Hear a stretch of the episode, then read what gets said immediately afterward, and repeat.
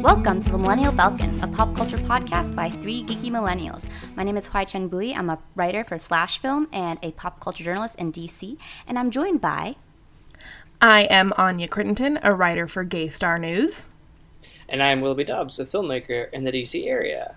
So, welcome to the end of August, everyone, and it's time again for another Millennial Falcon Millennial Movie Review.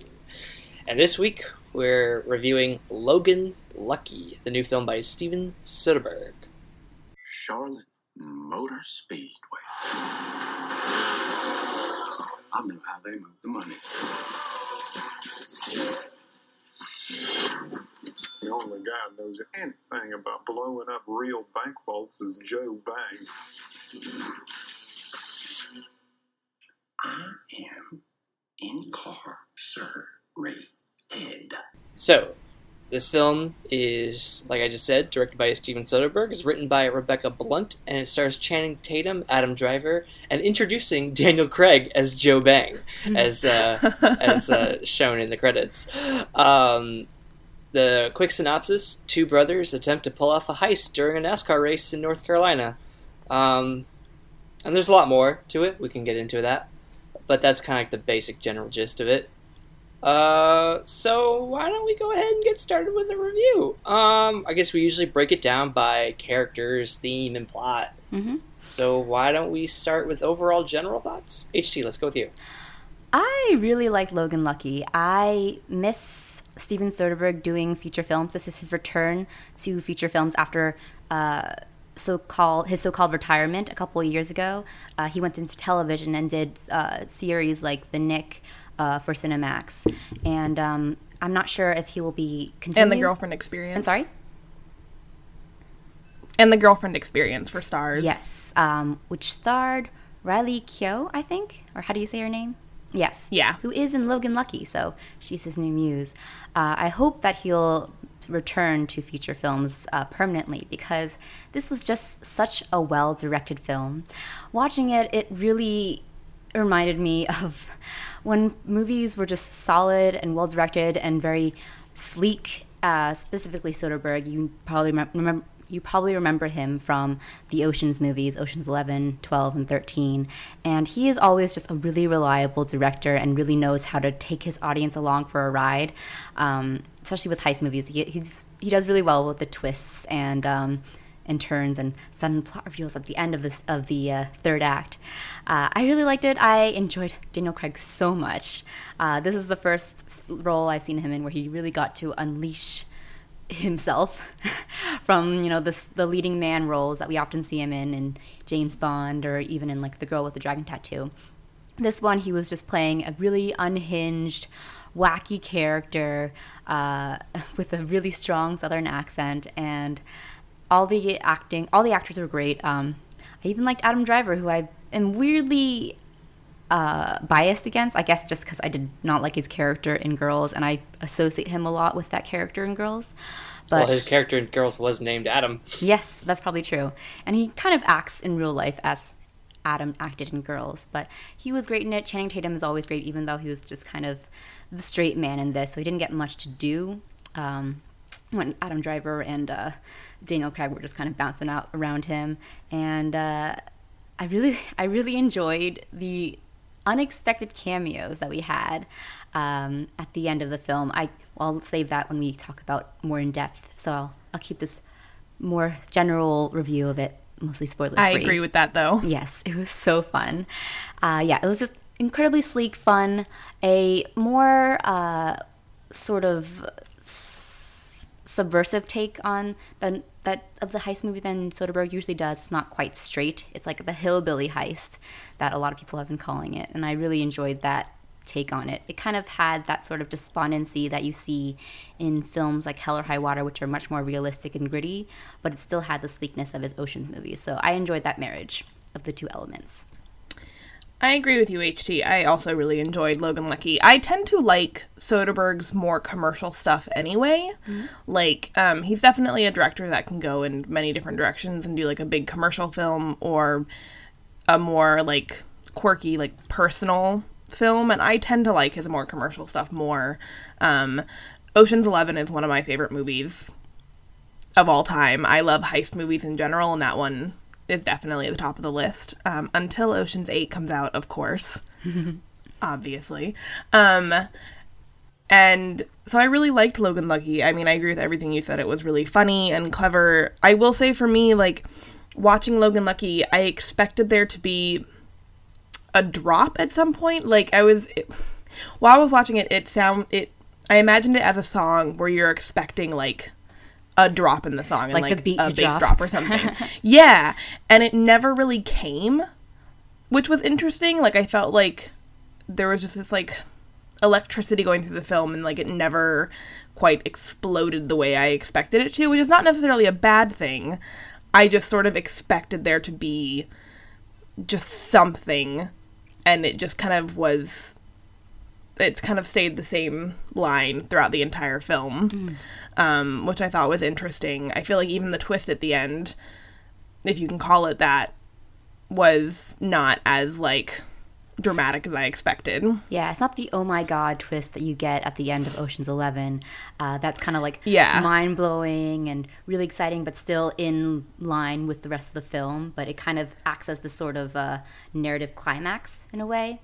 And Yeah. there's like a rising sort of trend in this film, but then it never really, you know, peaks, or like yeah. has a denouement and stuff. But I mean, I still really enjoyed it. I was laughing a lot, um, and I I agree. Daniel Craig and Adam Driver really stood out to me. Um, I never watched Girls, so I don't really have. I really only know Adam Driver from um, Star Wars and maybe other miscellaneous films I've seen him in, but mostly Star Wars. Um, so I'm mostly just ambivalent towards him, but I thought he was really good in this film. I thought he was really funny.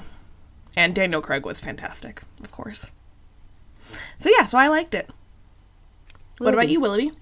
I liked it. I thought it was really clever and fun. Um, really, really smart. I think. Uh, I liked the. I, I, I think what what I really got was that you know, with these West Virginians, it's real quick, easily easy to make fun of them, but kind of like with Fargo, it's just that they're they're just people from a different area than we normally have films about, and they're not treated they're not treated like they're dumb. They're not treated like they're like goofballs. I mean, some of them are because the like the two brothers who help of Joe Bang, like they're kind of like the comic relief. They're like the funniest of all of them. But like Channing Tatum and Adam Driver, like they're taken seriously, and like this whole like community of folks who like are very much working class and trying to just like you know live their lives. It's very West Virginia, and they they never the, the movie is never down about them. It's never making fun of them. It's always it's just a, like their lives and like the it's it's like a it's situational in where the humor comes from not oh look at these you know poor west virginians. They're trying to struggle to make but to make ends meet. It's like no that's not what they're that's not what the movie's about. Um and it's it was fun. It was interesting to see like how much nascar was really in this movie. Like they that's like they filmed it at a at the speedway. Like that's not faked. Like they probably had you know cameras going during one of the races and like they filmed you know like that. Um, and I liked Channing Tatum's performance. I thought he was you know it's a it was a good like nuanced performance that I mean he's been getting into serious acting a lot more recently and I thought that I think that's cool. Um, and I like that he can do more than just like uh, which is ironic because he didn't start out doing comedy. He started out doing like dramas and stuff, but they were more like melodramas. And now he's once he got on that Jump Street money, uh, he uh, he's using that t- for benefit because he's actually a producer on this show and on this movie too. Oh, I didn't know Um, that. Yeah, he's uh, Mhm. he's co-producing it with Steven Soderbergh because Soderbergh distributed this movie by himself. This is not a studio movie, um, and uh, I, I I liked the whole thing. Uh, Daniel Craig was a revelation because I've only seen him really just do James Bond. Uh, I don't really and and uh, oh I saw Dra- Girl with Dragon Tattoo as well, but like other than that, I've never really seen him play like a character that like raises his eyebrows, or you know like he, he's very always like subdued and martini shaken not stirred. But now it's like he's wild and it's fun. Um, I hope he does more with that. And I like I liked the twists and turns of the plot. I thought it was fun. All right, let's get into our three elements then story, structure, and themes. So let's get into story first. Uh, did the story of Logan Lucky hold up for you? Because with uh, heist movies, and particularly Soderbergh heist movies, it relies a lot on twists that you don't that aren't really foreshadowed, you don't really see coming, um, and they're kind of introduced in the last act of the film. Uh, did that hold up for you? Yeah, I actually found it. Um, I remember one of the things about Ocean's Eleven, as much as I love it, um, when I like first saw it, I didn't really get all of it. I mean, I was younger, so that probably didn't help. But like, I just found that that movie is a bit more complicated, I guess, in its story um, than Logan Lucky is. I found Logan Lucky pretty straightforward. Um, I think even with like things, he did a good job at like revealing things early on, but not showing why they're important. And then as the movie progresses, you see like why, like with the cockroaches and the nail polish. Like at first, you're wondering like, why are they painting them different colors? And then like you realize why later on. And so I thought it was pretty pretty easy to understand um, and yet not like dumbed down it was just good storytelling Right. Yeah. Um, I liked how it was a straightforward plot, and the twist, like you said, wasn't even that mind blowing. But I think it was because this film seemed to hinge more on an emotional catharsis rather than any sort of like narrative catharsis, which I thought was really interesting. It really uh, builds up that relationship between Channing Tatum and his daughter, and like being at the pageant. But even set, even then, like that wasn't you know the climax of the film. It was kind of like a two climax film um, in a way because uh, the first part of the heist ended with him showing up at his daughter's pageant and she singing his favorite song, his favorite John Denver song, uh, "Country Roads." Which, by the way, this is like the third film this summer that has used the John Denver song. Um, I think there was killing it. Yeah, Baby Driver, I think used one. I'm not sure. Um, i can't remember yeah, but yeah i think that's an interesting note because like you look at oh, i'm probably going to compare this a lot to oceans um, but like the relationship between danny and tess is arguably like the most emotional in oceans and yet that did not nearly have as much of a like a core presence as the one between Channing Tatum and his daughter in this film. Like Oceans was much more about like the twist and turns of the plot and things like that. Tess and Danny didn't really have as much resonance as the emotions in this film, I think. Yeah, exactly. It was very much about the father daughter relationship.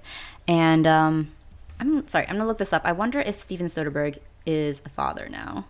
Um, and that like impacted how he made this film Oh yeah, versus I actually have no idea. um, because I feel like if so, this feels very like a personal film in a way, and, and like and kind of encompassing that sort of personal story within his heist film that he's usually known for. Um, let's see, I'm just gonna look this up. Gonna pause this. Kids? I don't know if he has any. Oh, he has a daughter. There you go. Yeah. It's kind of like when Christopher Nolan did Interstellar. That Mhm. was about his relationship with his daughter because he's always away making films and he's not there for her all the time. hmm And so I think that that's one probably like, you know, a similar standpoint with Steven Soderbergh, like trying to be there for his daughter while making films. Yeah, I think so. Um, and I talked a little bit earlier about the sort of more realistic components that this film had. Uh, so I'm going to go into spoilers, but uh, at the end of the first part of the heist, uh, Channing Tatum's character gives most of the money back. And it kind of, everyone kind of goes back to their everyday lives, and there's this sort of uh, uneasiness about it that reflects a lot of what the situation is for a lot of people who live in West Virginia. And I said it reminded me a lot of Hell or High Water, where there wasn't any sort of, um, you know, payoff at the end, even though Chris Pine's character got the money, he did le- lose his brother, and um, at the end, like it was like, what costs? What costs is all this? Is all this money? Um, Right. And here, it didn't. It wasn't quite as tragic as that, but it did feel like, oh, the money will never really be the answer. Even though at the end, um, he did, you know, embezzle a bunch that got that went under the radar. Um, even then, though, Channing Tatum was still working, you know, a job at Walmart, I think, or Lowe's. Lowe's. working a job at Lowe's, and just being close to his daughter was what made him happy. And I thought that was really interesting. It was very different than like your kind of sleek, uh, sort of luxurious feel that you got in the Ocean's movie. Like uh, these guys are your protagonists, so they're for, of course going to get the the happy ending. But in this case, you're like it's kind of a happy ending, but it's kind of bittersweet at the same time. Yeah, I liked. I think my favorite shot in the whole film is when it's a wide shot of the of the audience looking at Channing Tatum's daughter, and Chan, uh, Channing Tatum's character is in the back, like of, of the gym, and like the light coming from the door is like on him. Yeah. and he's kind of silhouetted, and then like, but like clearly, like even though it's a wide shot, like my focus was on Channing Tatum, Mm-hmm. and I thought that was like a really powerful like statement. Whereas like it's it, you know, it's about the this community and him and his daughter. It's not really about the money or you know the heist. It was just kind of like to see if he can get more money because he was just laid off Mm-hmm. from his job because of his bum leg. And you know, it's one of those situations where he's just kind of like, "Well, I've done it before. Let's try and do it. And see if we can score some money." And then he was like, "Ah, the money's not really important." Exactly. And it was kind of like you had the impression at the beginning that he was doing this job so that he could get money to get a lawyer and sue for more custody of his kid. But in the end, he just kind of, you know, was still working close to his uh, ex-wife's house so he could just see her see his daughter on weekends like he did before. So His situ- ex-wife, played by Katie Holmes. Katie Holmes, yeah. Um, can we talk about the fun celebrity cameos and appearances, surprising appearances? Do we want to switch over to talking about characters, Yeah, or is there about- anything else we want to talk about plot? I think I think I'm, we're all set for plot. Yeah. Let's talk about characters. But first, I want to talk about the surprise cameos because they're just so fun. So Katie Holmes was a supporting character. She was the ex-wife of Channing Tatum, and she was a, a really big name to bring in. But I think Soderbergh, being the established director he is, has the power to bring in a lot of well-known actors and actresses. Uh, even He though always he's- has A-listers, even Yeah. if he's doing a small small movie. Exactly. Even though he's this is his first feature film in a while and he's self-distributing, like you said, he's still got a lot of uh, clout in the industry. And one of that clout is bringing in uh, Hilary Swank at the end of the film. So good. For That a was cool. hilarious So cameo. good. Yeah, I did not know. Is she credited or uncredited in this film? No, she's credited. I don't think she's a cameo. I think that's she's just a late addition to the She's cast. really like yeah, yeah. I wouldn't call her a cameo. It's just like she comes in at the very end, and I feel Mm-hmm. like in a normal movie, I feel like a studio would have been like, "You need to introduce her sooner. She's Hilary Swank. You need to play this up more." Right. Yeah. But Soderbergh being this like his like personal film, Mm-hmm. he did what he wanted, and it worked really well. I didn't did. realize how much I missed Hilary Swank I until I saw her on screen again. yeah, Yeah. like I saw the when I saw the movie and then the, he had you know dropped the truck off at the gas station. I was like, and then and then had the the performance of "Take Me Home, Country Roads." Like I was like, is this it? Is this the movie? Mhm. And then I was like, uh, I, I'd be like, I'd be fine with it because it's kind of like bittersweet, you know. It's all, and all of a sudden, Hilary Swank comes in with her partner in the FBI. And I'm like, wait a minute, is this like a fourth act, con- like two, uh, two, two point conversion? Like, what's what are they doing here?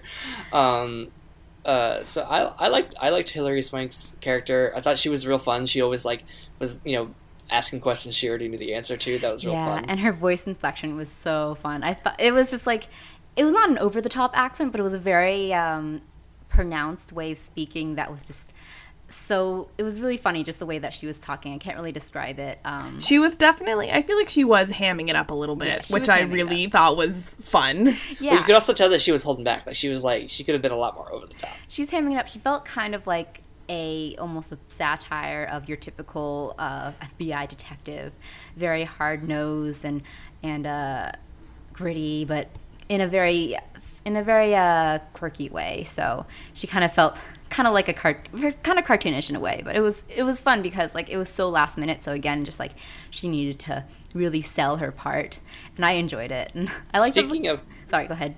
I was going to say, I was going to talk about another character. Uh, just speaking of cartoons, uh, Seth MacFarlane is in this movie Yes. as the owner of the race. The, No, he- or he owner of the owner of the of the com- company, and of that that Sebastian Stan drives for. Yeah, like the drink company that advertises for Sebastian Stan's Right. driver. Before we get into um, him because I feel like there's more to say about him. I just want to say, baby boy Sebastian Stan, forgot he was in this movie, and when he showed up on screen, I was in theater and I made an undignified sound, and then had to be like, sorry, sorry I to everyone around me. I turned to my girlfriend. I was like, "It's the Winter Soldier." I just really, I love Sebastian Stan. He's so delightful. He is. He's so I sweet. I swear, if this movie was made ten years ago, that role would have been played by Matt Damon. Because Matt Damon, Yeah. and, Matt Damon and Soderbergh are like but good buddies, and like the way that Sebastian Stan, his character was like, I could see Matt Damon like being this character, Yeah. and like talking about like my my operating software and my you know the my body is a computer and like oh my god this is this is definitely a Matt Damon role but I love Sebastian Stan as it too. He did a great job. Uh, and like I was like yeah this if this movie was made like 10 or 12 years ago that would have been Matt Damon. Uh, Yeah. but yeah um so what did you Seth guys think of Seth, what did you guys think of Seth MacFarlane in this movie? Seth MacFarlane, I couldn't help thinking that he was playing a role that was made for Rich, Ricky Gervais. Okay He was playing a very Gervais Yeah. type role, but I, I mean, I liked him in it. He was really funny and kind of just um, off the walls, you know, cringy humor, like that typical crass British character that you see sometimes as a supporting role, uh, who is meant to annoy the the main characters, and kind of felt out of line with the uh, the realism that I was talking about earlier of the of the film, but in line with the cartoonishness of the later part of the film, which felt very Soderbergh yeah as well. like he kind of he brings in a part of the movie that it, it, it he's like the beginning of a thread that isn't really pulled until the end of the movie Mm-hmm. where suddenly oh like that's why he's here is because he's also like part of the NASCAR and like doing that exactly. um and I like yeah. I like see, I thought that. No, go for it. Oh, I was just gonna say I liked his interactions with Channing Tatum and Adam Driver because like these two get character these two characters who are clearly like established like serious people who are down on their luck, eh? Um, and he's like this millionaire coming in with you know he's his buddies and making fun of Adam Driver's missing hand and Channing Tatum's got a bum leg and it just seems like you know you're waiting for the the shoe to drop and the fight to start and then it does and it's like funny because I like the way he's like he pulls up he's like can I get a, can I get a selfie for my daughter and then like boom Yeah. knocks him on his ass so what yeah. are you? Um, I feel like Seth MacFarlane a little bit thought he was in a different movie than he Could be. actually was in. Yeah. Um, I thought he was funny, and I actually have nothing against Seth MacFarlane. I know he's somewhat of a polarizing figure. Um, I've become a little bit fond of him because my roommate really loves him, and so I've kind of like seen him through her eyes. Um, and so I'm actually a little bit fonder of Seth MacFarlane these days than I used to be. Um, and I thought he was funny in this film. I just wonder how necessary he was. I think he come I think he ends up being necessary when the FBI investigation happens because there's the whole deal with him and Sebastian Stan and then they they you know like all the all the plot threads kind of coalesce and the fact that Bucky Barnes Sebastian Stan says like uh, oh no I never had a conversation with him in the hallway and then like that that thread is dropped for the FBI uh, no, so, I mean like I get like plot wise, like Oh, okay. it makes sense. I just wonder if he was necessary if the story really needed him or could Yeah. have like gone a similar route without him. he felt I think it, de- it could have he could have not been in the movie definitely, Yeah. but I think that the way that he was trying to tell the story of having like all these different th- plot threads come together, um, and then uh, somehow, you know, because it's like oh, you know, he knows them from the bar and he sees them in in the NASCAR uh, speedway. Like, what? How are they gonna get out of this one? And then they do. Yeah, I would prefer less Seth, Seth MacFarlane, more Katherine Waterston. Because I liked her when she appeared, but she was She was great great. in the film. Yeah, Really liked her character and her I thought her chemistry with Channing Tatum was really fun. hmm And I was disappointed that we didn't see more of her. yeah, I thought we were gonna get more of her too. I thought she was gonna be more involved with the plot of like the, the actual heist. yeah, because there was a lot of vans being used, and I thought, oh, maybe they're going to use Same. her van. yeah. That's what I thought when I first saw it. I thought he was going to get the idea to use the van as like Yeah. a a hideaway or getaway sort of thing. But I do like the fact that you know they were talking about how they don't have enough money for uh, everything, and then she got a little, a little, a little piece of the action at the end of it, mm-hmm. which is nice. Yeah, and, so- then and it looks like they're uh, they were dating by the end of it. Yeah, that was cute. Um, yeah, so back to Seth MacFarlane fitting in the story. He did kind of feel like a stock Soderbergh character that was kind of inserted into a movie that didn't really need a character like him. Uh, so we have like a bunch of the stock Soderbergh characters that kind of go, flit in and out of this movie, like the um, like uh, Joe's brothers or brother and his friend, like the two pair of like computer whizzes, as they say. No, they're both brothers. I think Oh, they're both both his brothers? Okay. Yeah. They're both his brothers. Uh, they kind of felt like stock Soderbergh characters as well because they don't really get much characterization outside of their archetypes, and they're like the Casey Affleck and um, what's his name Scott. I know. Yeah, Yeah. Of, that, of the original Ocean's films. Um, so they, they definitely felt like like Soderbergh was revisiting that for um, for Logan Lucky, but they fit in the context of the film. Whereas Seth MacFarlane was kind of inserted a little bit strangely. I guess it like drives sort of some conflict between um, Adam Driver and Channing Tatum, but it didn't really work, and it was a weird introduction. Um, I think he's just a plot device. yeah. I mean, I think he was fine. I think it was kind of a fun a way for Soderbergh to stretch some of his character um, character types and have some fun with it. Uh, but I kind of preferred, like, we got some of those uh, cartoonish types at the end of the film, and I kind of preferred them being at the end of the film because it felt kind of like this, uh, this fun. Um, Like the security guards. yeah, no, like not like have the security guards too, and like Hilary Swank as well, and Sebastian Stan. We just kind of got introduced to all these characters at the end, and it felt like a little, uh, what's the word I'm looking for? Like a little hanger, or not hanger, but attachment at the end of. I know there's like a word for it, but I can't remember. Um, at the end of the film, that was just really fun. Um, so it felt not disconnected from it, but just kind of like an, a nice little addition, like a compliment to what the central story was saying. I'm trying to- Yeah. Um, we've talked a little bit about like the main three guys: Channing Tatum, Adam Driver, Daniel Craig. But I think we can talk about them a little more. I just think so. We're at a point now, right, where Channing Tatum no longer needs to prove himself, right? Right. Right. Like at, we as a society have accepted that Channing Tatum is great and talented, right? Mm-hmm. Yeah. Because for a while, I remember he had he was definitely fighting an uphill battle in terms of like what people thought of him as an actor. Instead of like, in, like rather than being accepted as a good actor, he was kind of this just pretty face, like a pinup, um, because he was. Yeah. They were try- Hollywood But was now- trying to push him as like the next romantic lead, and he was not really fitting in that genre. But once he discovered his talent for comedy, then he really started being accepted. Yeah, Yeah, agreed. and he's been and he's been in like supporting roles or a little bit more than more than just supporting in like a lot of you know uh well uh well uh not well um good directors um like n- n- movies. Like he was in um uh he was in the hateful eight.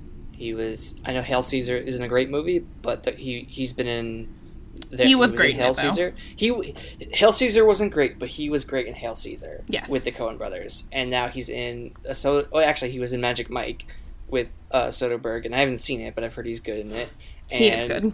and, he, and then he's now in another Soderbergh movie, and he's great in this. I think this is definitely one of his most nuanced roles.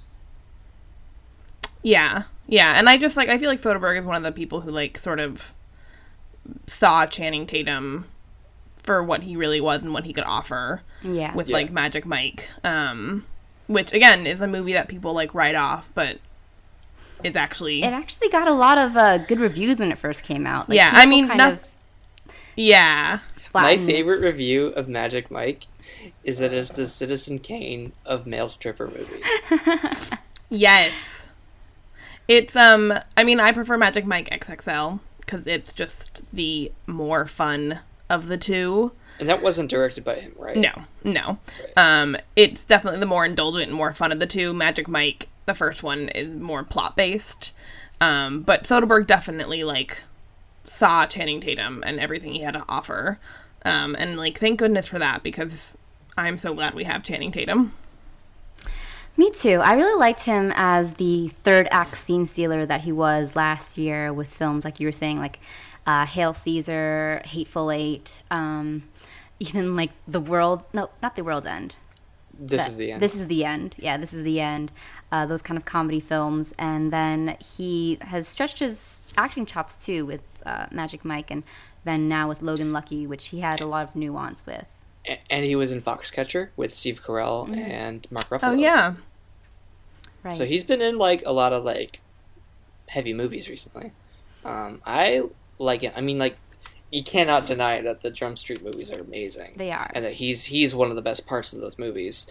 Um, and I think that that just shows. And he said that he doesn't he didn't know he was funny before those movies. Mhm.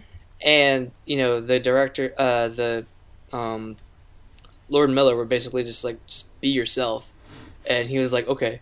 And then he was, and so it's like okay, so Taylor's, so Channing Tatum's an amazing, like funny guy, It's which I like believe. in the Sony hack emails where we saw Channing Tatum's emails about, uh, I think, 21 Jump Street beating some movie at the box office. And it's Yeah. just half a page of him typing ha ha ha ha ha in all caps.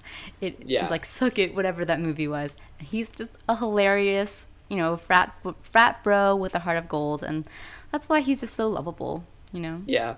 And, Um, um, he was also. We also have to uh, talk about his uh, performance on Lip Sync Battle as Beyonce, which was crazy. And Yes. Beyonce showed up, and that was like a fun moment.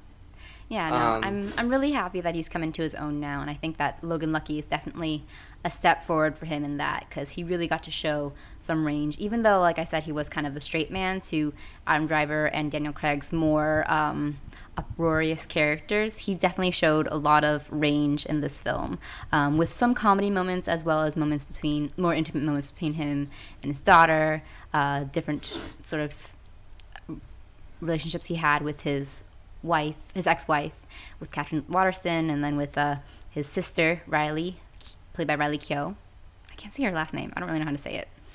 Um, so, what do we think of the other uh, actors and characters? We talked a little bit about uh, Adam Driver and Daniel Craig. Uh, do you want to talk a little bit more about Adam Driver's character or his acting? Um, I I thought thought he was funny.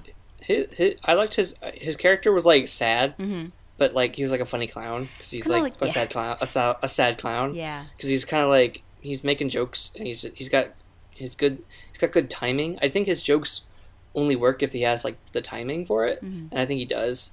Um, Adam Driver's a very physical person, so it was, it was interesting that they had that Soderbergh was like, "We're gonna cut off one of your hands for this," um, or not cut off, but like you know have him play a one arm a one arm man, and the the fact that he had to like kind of shift his whole you know body around to like deal with that, and I think he, he did a really good job. Yeah, they used Um, his uh, clumsy lankiness to their advantage, especially with him having only one arm. So that provided a lot of fodder for jokes. But it wasn't just like, oh, he has one arm, that's so funny. But it was like it was more extensive jokes than just the lowest possible don- denominator. So Yeah, and, and I liked I liked his the way he I liked his accent, like the way he his line reading. Mhm. I thought he had excellent right line readings. Um, like when he's like when he sees uh, Joe Bang and the nurse, and he's like, "I can take him to the, ba- the to the bathroom. I can walk slowly." It's like that was a that was all fun. Uh, yes, I laughed really hard with the cauliflower bit. Yeah, At the bar, where like it cuts, and he's like, "Did you just say cauliflower?" And then it cuts to the morning, yeah. and he's like, "Last night, did I hear you correctly say cauliflower, to me?" Cauliflower. And yeah, I agree. His timing and his like delivery is really on point, and I think it it shows that Adam Driver is also has talent and you know has a fun career ahead of him. Agreed. Um, and yeah, you know, like his uh, sort of tragic backstory of being of joining the army and losing his arm uh, after like stepping on a mine uh, and wanting to join the army so that he could gain the respect that his football star brother had and sort of that um, resentment between them. It really worked well as well in this film. Um, yeah, and the fact that Adam Driver himself is a veteran Yep. is also That's true. That's very true. has that kind of added layer. Uh, so let's talk a little bit about Daniel Craig. I feel like we have complimented him a- him a lot, but do you guys want to add anything about Joe? What's his name? Joe. Uh, Bang. Joe Bang. Joe Bang. It's very just so aptly much named. it's so great to see him having the fun that he had in like the first couple Bond films. Mm-hmm. Like, let's Channing or um, Daniel Craig didn't always hate playing James Bond. No, like he did he not was like clearly having fun in Casino Royale, in Skyfall. Like he was still enjoying himself, and now he just hates it. And I feel like it's become really sad to witness his like descent into despair over James Bond. And he finally like had fun in this movie, and I was like, man, this is the Daniel Craig I want to see more of. Yeah. Exactly. I think there's like there's a lot of uh, energy and anger that's like si- simmering under Daniel Craig's performance in the first James Bond movies, and in this one he kind of instead of bit, it being under the surface, he kind of just like brought it out in, onto the surface Yeah. and more. He just kind of expanded it in a big bang. Ah. Um, so- Ha ha. and uh, yeah, he was he was just so unhinged and so fun in this. It kind of reminded me of how Jon Hamm's character in Baby Driver just completely went off the rails and and like com- just uh, was completely different than anything we'd seen before of him. For me, this was that performance for Daniel Craig. I've never seen him this just Unleashed. unleashed, before. Yeah, so I I enjoyed it. I want him to see. I want him to do more character actor roles like this, more supporting roles. Um, I think he is kind of kind of like Brad Pitt in that how he has sort of leading man good looks, but in a rugged way. He's not exactly as conventionally attractive as Brad Pitt, and he's a character actor um, underneath these leading man um, looks. So Yeah, really this movie really helped just expand on that. It's always weird how you know you get all these leading man role, leading men like leading movies, and you're like they'd be better as character actors. They're just too good looking for character actors or whatever. Like just it's always funny because like uh, I'm trying to think of another person who like along those lines is like should be more of a character actor than a leading man, but they're uh oh well, no, because he's good. I was just gonna say Chris Pine. I think can do more than just play leading man. Like I think he's good. He was great in Wonder Woman as Steve Trevor. Like he's playing a supportive role. Um, you know, like him and Jon Hamm. Like both of them are good-looking men, and they're not bad in their like most known roles as Captain Kirk and Don Draper. But like Jon Hamm is excellent. He has excellent comedic timing. He's very funny in Thirty Rock. He's very funny on SNL and he's very funny in other movies he's been in. Um, but like you know, it's always these these guys are almost like typecast into being like these serious leading men, and then they do character and then character work. Like DiCaprio's work in uh, Django. Django Unchained is a character. He's a very character villain. Like he's not nuanced. He's very much a one. Like he's evil. Like that's the thing. And but we're we're we're used to him being like the protagonist and the guy we should agree with, and you know the good guy. And now he's like playing an evil guy. So it's always fun when leading men don't play. They play against type. Yeah, I think Steven Soderbergh um, is especially good at noticing and taking advantage of the untapped potential of a lot of these actors. So I remember when I first saw Ocean's Eleven, it was actually in, I think you took me to your class, Willoughby, and it was some sort of, maybe it wasn't you, but it was someone in like my college, in college who was doing um, some sort of section on celebrity and the image that they have in film, and how Ocean's Eleven was very much about that celebrity image taking over the characters in that film. And here in Logan Lucky, I feel like it's the opposite. It's kind of these well-known actors and Yeah. celebrities take like kind of uh, giving this really raw and um, again unleashed performance uh, and kind of subverting whatever people thought of their images as celebrities and as actors. And i think that's really interesting. It's um it's kind of an anti-oceans in a way.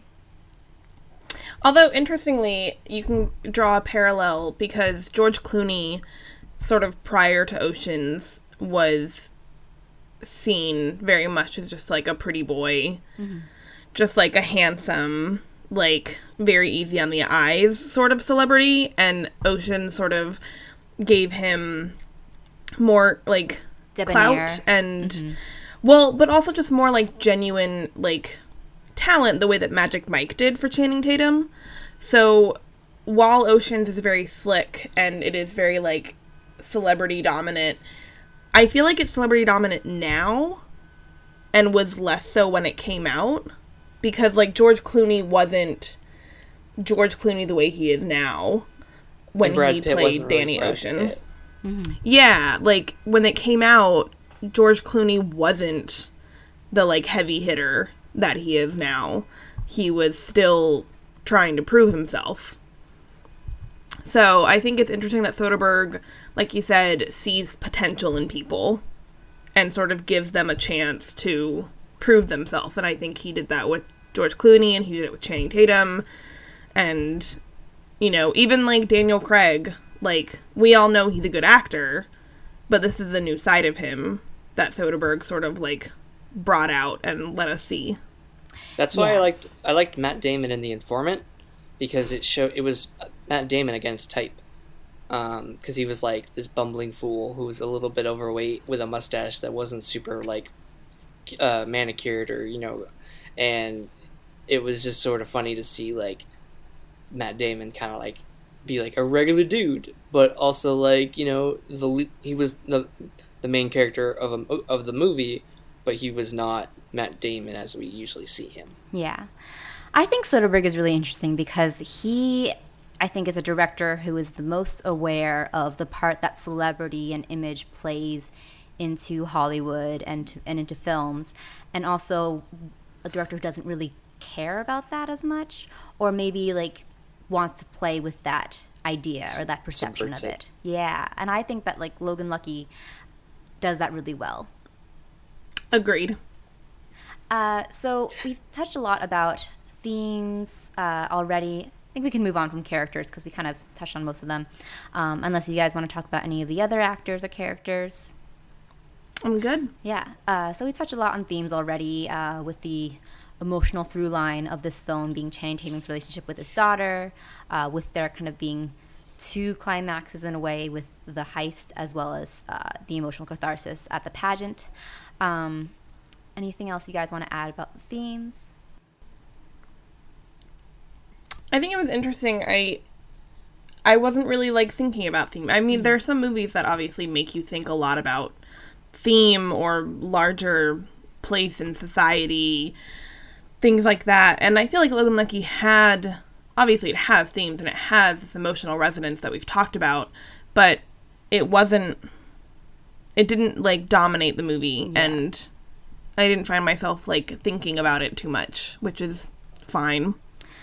For me, the biggest takeaway was just how well directed this film is. I feel like film, a lot of films these days are either trying to do something groundbreaking or doing an homage to old films or doing something like very shaky cam or something, or just like kind of simple in terms of their direction style. Whereas here, I could really see that Soderbergh was a master at work. Uh, there was a moment during the um, during the heist when he was sort of panning between uh, the guards who are walking around trying to det- find the smoke and uh, going to Channing Tatum and Joe Joe Bang trying to to fix the issue with the with the fence with the guardrail.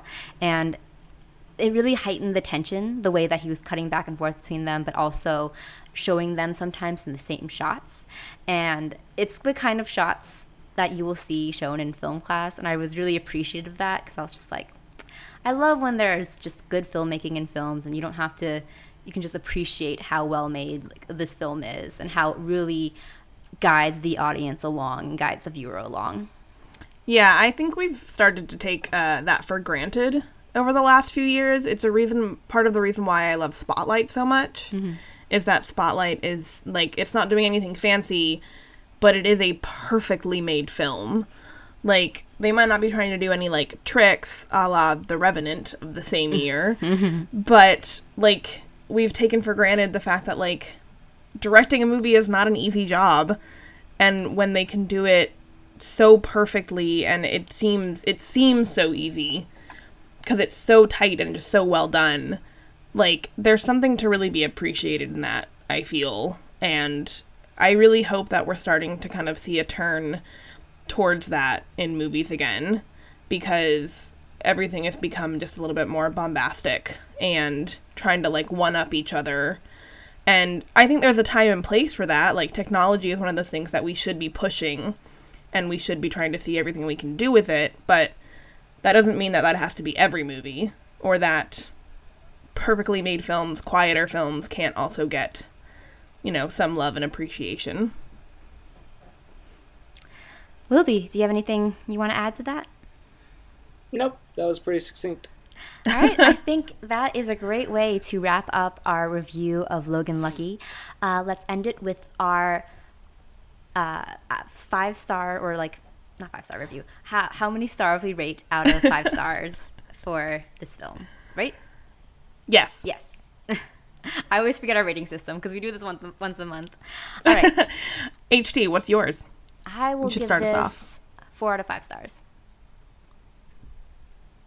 All right, I am gonna go with you and give it a four out of five stars. I'm gonna give it four and a half. Ooh, okay. Ooh, So that is hold on.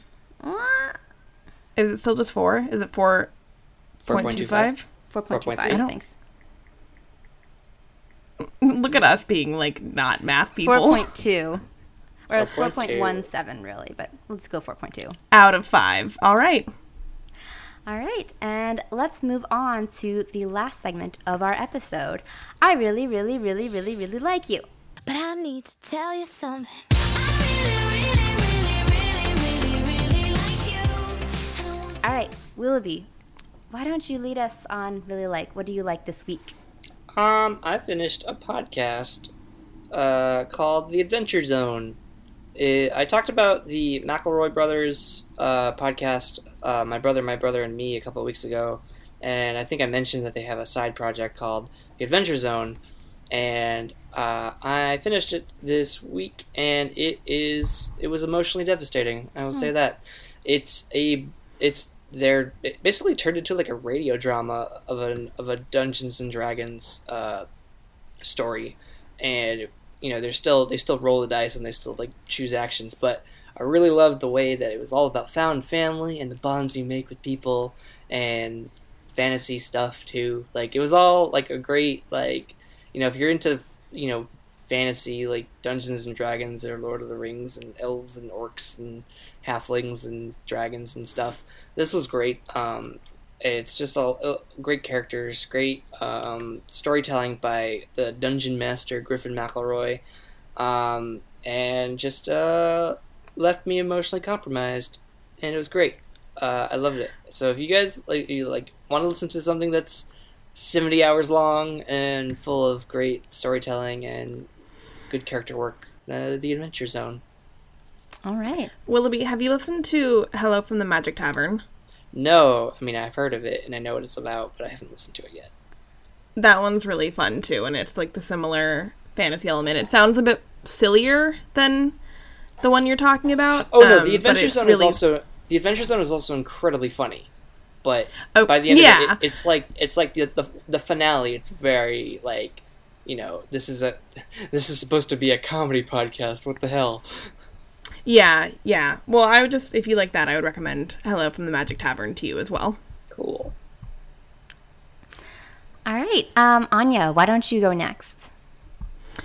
All right, so mine is less pop culture based, um, but it's something that I've been super enjoying the past couple weeks, and has been kind of like my big source of like happiness and like peace lately, and that is uh, yoga, which I realize is super not pop culture related. Um, and very general, but like I started going to yoga the past few weeks and it's been really great.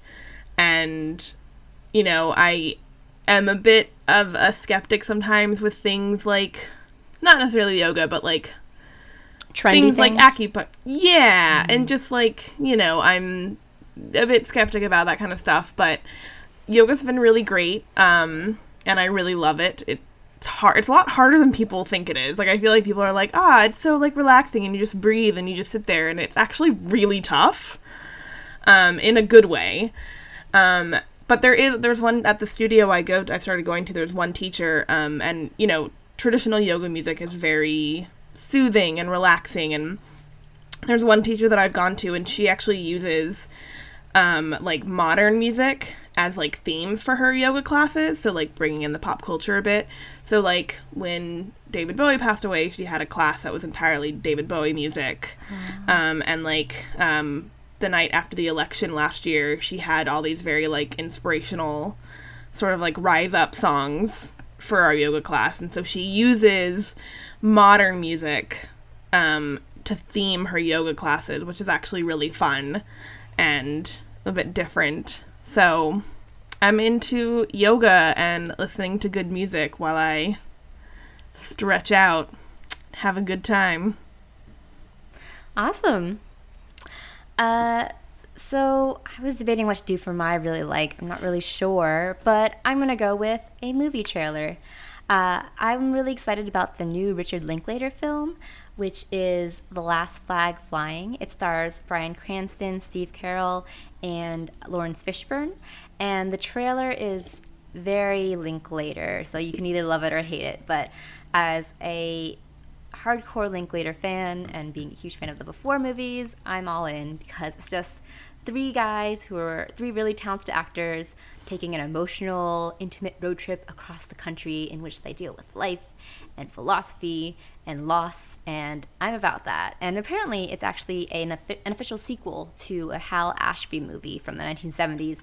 Um, called I forgot what it was called, but it starred Jack Nicholson, and um, this is sort of the, the more mature, wizened versions of those characters in that film.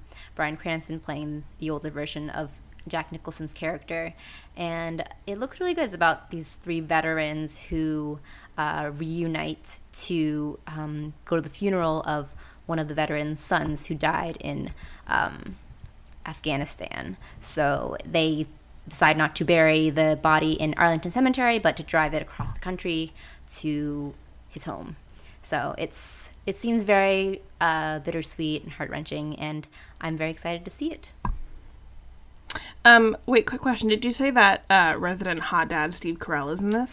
Yes, he With a is. I thick think you're gonna have to watch a Linklater film, Anya. Thick mustache. I mean, I saw Boyhood. I just didn't really care for Boyhood. Yes. So, Speaking of boy, Um. boyhood, my friend, my friend, shout out to my friend Geet, who said, "Oh, he should have called this manhood, because it's all about manhood." that actually yeah, is pretty yeah. funny.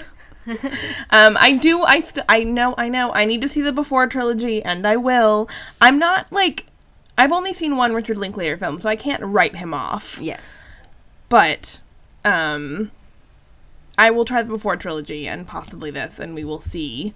Boyhood is Um, not the most Linklater. I mean, it's a very Linklater movie, but I would say like you gotta watch. It's not the quintessential Linklater. It's not movie. quintessential. You gotta watch Dazed and Confused. You gotta watch the Before trilogy. You gotta watch Everybody Wants Some. You gotta watch. I mean, you've seen School of Rock, so you've seen a Linklater movie. Yeah. Um, and you gotta School wa- of Rock with Richard Linklater. It Yes. was. What? okay, well, there is a Linklater movie that I love then because School of Rock is fantastic. It is Yeah. the best. Um, so you know he, and he's You just blew my mind. Yeah. So, you know, he I Boyhood is very divisive. I know people who hate it, or I know people, and I know he, people who love it. I'm I liked it. I thought it was well crafted filmmaking. Yes, I liked it But and then- I admired it for its ambition. I liked it. Yeah, I liked it. It's, it was an incredibly ambitious movie, and I liked what he did with it. But it was I will I if a, ch- a choice between three hour long Boyhood and ninety minute Everybody Wants Some. It's ninety minute Everybody Wants Some. Like probably every time. No, I would just go with watching the whole Before trilogy. Oh yeah, totally. Like, there's that Including too. Like, Before Midnight, which is, like, heart-wrenching. So many, so many movies that are more accessible. No, I wouldn't say accessible. Just like that appeal to different. Uh, he's like he has a lot I of I think range. the other, the, the other movies in his in his uh, filmography would appeal to you, Anya, Mm-hmm. more than Boyhood would. Yeah. Okay. So like, Um, well- I would not call Boyhood like, every, not not all of it. All of his movies, they're very talky, but they're not all Boyhood. Okay. Um, well, definitely this one sounds more appealing because Hot Dad Steve Carell is in it. So and he's playing the Um, heartbroken dad. So I can also prove that uh, I did not jump on the bandwagon with Steve Carell because on my time hop the other day, it came up Jon Stewart's last Daily Show, and I tweeted, Steve Carell, all caps, lots of exclamation points, hashtag crush. so, like, I've been on the Steve Carell train for a while. Just Uh, putting that out there. All right. Anyway, that's going to end our episode. if anyone has any thoughts on Logan Lucky, Last Flag Flying, um, what's a podcast called? The Adventure Zone? Yes. Yeah, The Adventure Zone, Yoga, or Steve Carell. Definitely, that should have been my really like for the week. Come chat with us, and where can they do that, Willoughby? You can find us on Facebook if you search for us there. We're also on Twitter at Falcon Podcast. Our blog is millennialfalconwordpress.com. No, Millennial Falcon or Podcast. millennialfalconpodcast.wordpress.com. And uh, our SoundCloud is available to listen to. We're also on uh, iTunes and Google Play, where you can rate, review, and subscribe to us there. And we're also on the internet. Where can they find you guys? You can find me at htranbui on Twitter. You can find me at Anya Crittenton on Twitter. And you can find me at Willoughby Dobbs on Twitter. All right, thanks for joining us, guys. Bye. Bye. Bye.